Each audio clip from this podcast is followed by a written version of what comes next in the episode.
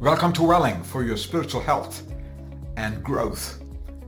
And since it is a new year, it comes with new year greetings and blessings as well, along with these Wellings, and hope it's going to be a great new year. Like you, over the last two years, I've been on many a Zoom call, uh, speaking to colleagues from all over the world. When I usually ask about how are you doing, is the connection good? Can everybody see me all right? The English speaker says, uh, yes, sir. And the Spanish speaker says, si, senor. The French speaker says, oui, monsieur. Uh, the Hebrew speaker says, geen, or uh, the German speaker says, ja, ja, ja. At one of these calls, uh, a friend prayed this way. She used the word painting as a verb that there's a painting in the world. I liked that comment because it got my attention. There's a painting in the world. Seemed like something is painting the world. You've experienced it. I've experienced it. We don't know if the pandemic is going to be endemic, if this is going to be the lot in the future of the world, or the world is going to be continuously pained. Life is painful. Our series is called Pain Power.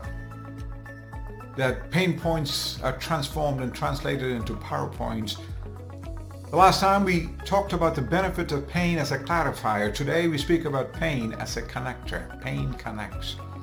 A connector brings two things, many things together.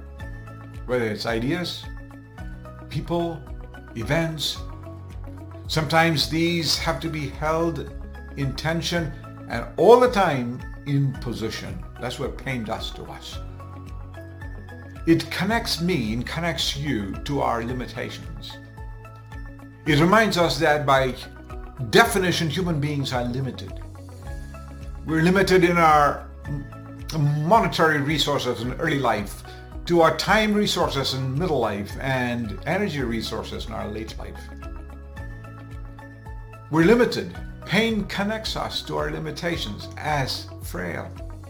All flesh is like grass is the standard treatment of the Bible, both in the Old and the New Testament. So much so, Johannes Brahms' second movement, which was featured by the BBC, a documentary on the Nazis who were once so great and mighty and killed millions of people, no longer exists. They too were frail, even though they thought they were mighty.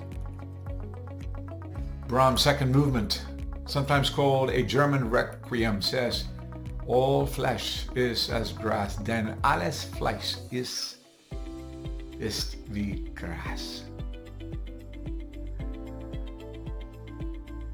Somebody said it's not just a German requiem, it is a human requiem, isn't it? We are frail, we are finite. Last night, a very dear friend died even as I was preparing this talk. She was proof of it. Why is it that even though we anticipate death all along, when it really happens, we are surprised? Because death is an enemy. that was not supposed to be our future and our destiny. It's an intruder. Death still bites. Pain connects us to our limitations, frailty, and finitude but also life is fickle.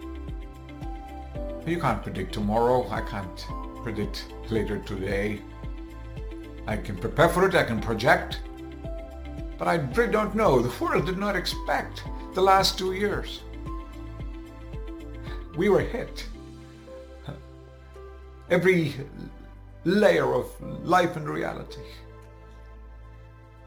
Philosophies which says that everything is impermanent, that everything is in flux. There are exceptions to their own principle because that principle is not in flux. You do not want to hold that as true. Everything is not in flux because underneath the impermanence and the flux, there is a reality to whom we can connect because of pain. So pain connects us to ourselves, our human limitations. Pain also connects us to others who are feeling pain, isn't it? To fellow sufferers. Entire theologies and thoughts are built on this given that all humanity is suffering. They try to distinguish between suffering as a problem and suffering as a reality. We never want to run to pain as though because of its cathartic effect there's some benefit, but we don't want to run away from pain. You'll fall into great denial. If it's a problem, we solve it. If it's a reality, we work around it. Pain connects us to other sufferers, helps us to help others accept pain when it's a problem to find solutions, but when it's a reality, to embrace it and see what can be a benefit from it. So don't go around looking for suffering. Don't run away from it. We suffer with others. That's the actual meaning of the word compassion, to suffer with. Pain connects us. By the way, this is not a remote connection, a socially distanced connection, a virtual connection is a face-to-face, life-on-life connection. But not before you've understood it yourself. Can you experientially give others wisdom?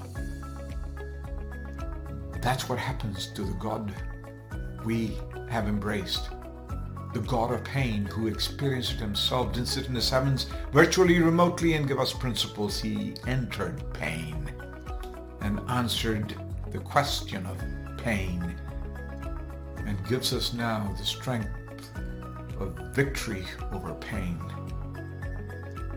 so that pain will connect us to victory. That's the biography of the Lord Jesus. It's also the biography of his disciples. It's also the biography of people who have served him well somehow. We will experience pain, but we can move through it in his power. One such biography is found in the Psalms. I want you to stay in the Psalms when it comes to pain. It's the pain journal of the Bible. I remember when I was crushed and tenderized a couple of verses stood out to me and grabbed my heart. It comes at the end of Psalm 27, which begins with the Lord is my light and my salvation. Whom shall I fear? And then it says at the very end, I would have despaired unless I believed. I would see the goodness of the Lord in the land of the living. Pain causes us to despair. It connects us to despair, but it can also connect us to courage. The latter part of the psalm says, wait. wait. And God's courage, be strong. God's courage will be yours. God's victory will be yours. God's power will be yours. Pain points are translated and transformed into PowerPoints. When pain connects us not only with our limitations and others who are suffering, but with the God who suffered and conquered pain and gives you not only a perspective, but his power made perfect in our weakness.